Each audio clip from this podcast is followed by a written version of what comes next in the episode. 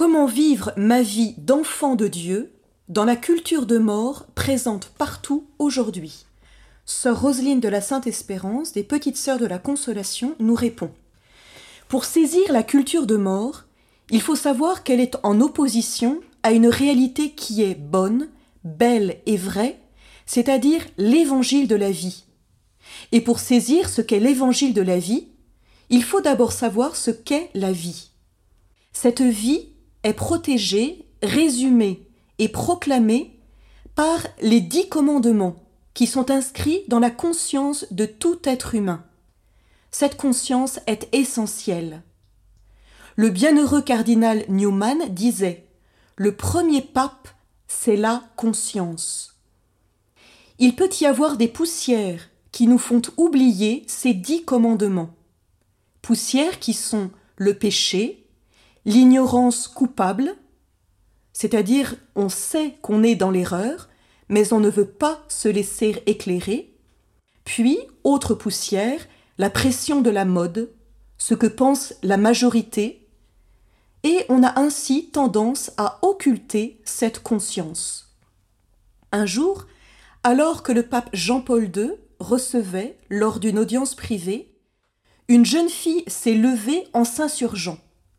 Pourquoi, vous, le pape, nous interdisez-vous tant de choses Et le Saint-Père de répondre Ce que je vous interdis, ce n'est pas moi qui vous l'interdis, c'est votre conscience.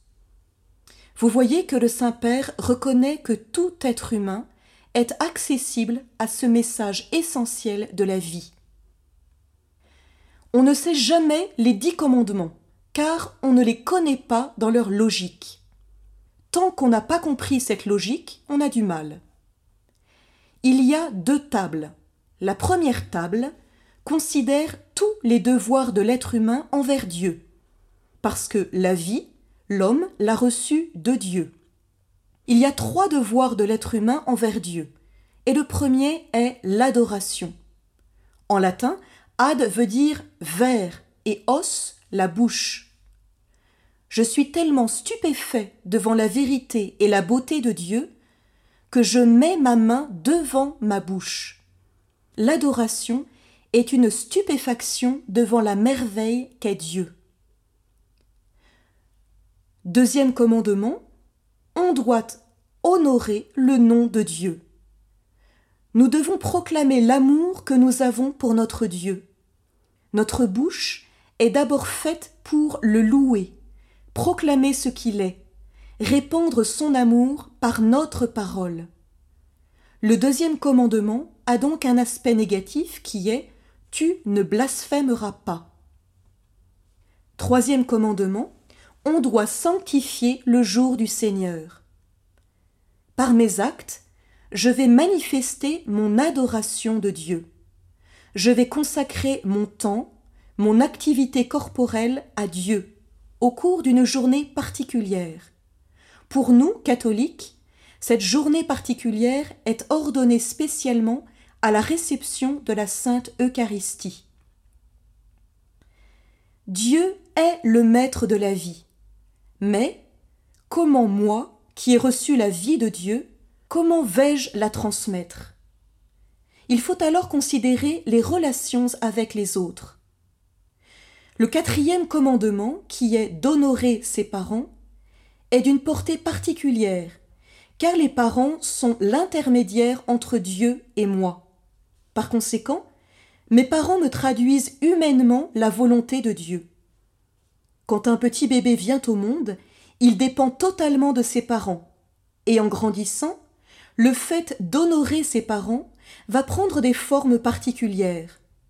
On n'honore pas ses parents de la même façon à 7 ans, où l'on doit une obéissance absolue, et à 50 ans, lorsque les parents sont en chaise roulante. Je reconnais en eux la paternité de Dieu.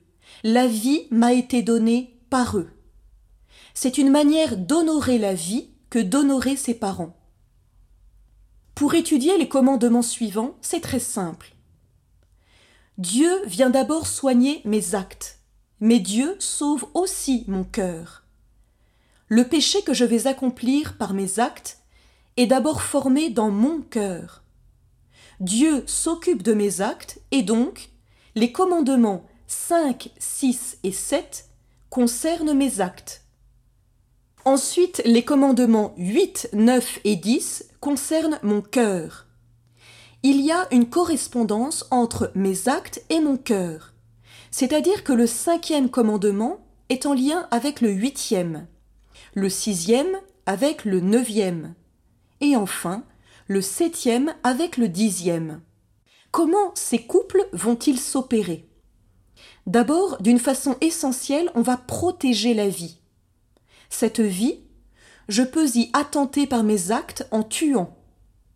Le cinquième commandement est donc Tu ne tueras pas.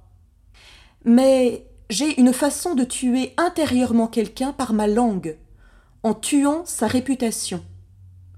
On ne peut pas attenter à la vérité. Attention, on a droit à toute la vérité que l'on peut supporter. Je donne un exemple. Dans un couple, imaginons qu'un homme tombe dans l'adultère. Il n'est pas requis qu'il dise à sa femme toute la vérité. Bien sûr, il va se confesser, mais à sa femme, il ne va pas forcément dire la vérité. Le fait de dire à sa femme son adultère est une forme de libération pour lui. Mais il faudra ensuite que la femme porte ce poids, qu'elle vive avec ce poids, et elle ne pourra pas forcément le supporter. Tout être humain a donc droit à la vérité, mais à la vérité qu'il peut supporter. C'est une question de vertu de prudence. Le huitième commandement est donc Tu ne mentiras pas. Après avoir respecté la vie, je suis appelé à la répandre à travers un acte d'amour. L'axe suivant, c'est l'amour. Par mes actes, c'est Tu ne commettras pas d'adultère. Mais je peux commettre un adultère d'abord dans ma tête, en tombant dans la concupiscence. D'où le neuvième commandement Tu ne convoiteras pas la femme de ton prochain. Enfin, cette vie, je suis appelé à la répandre jusque dans l'univers créé. Non seulement cette vie, je la répands auprès d'une autre personne, par l'amour, mais je vais la répandre aussi dans la création. Septième commandement, tu ne voleras pas. Car cette création est la propriété d'un autre, elle est vivifiée par quelqu'un d'autre. Mon acte est guidé par Dieu, mais cette terre, je dois en prendre soin aussi jusque dans mon cœur, en ne convoitant pas le bien de mon prochain. C'est le dixième commandement.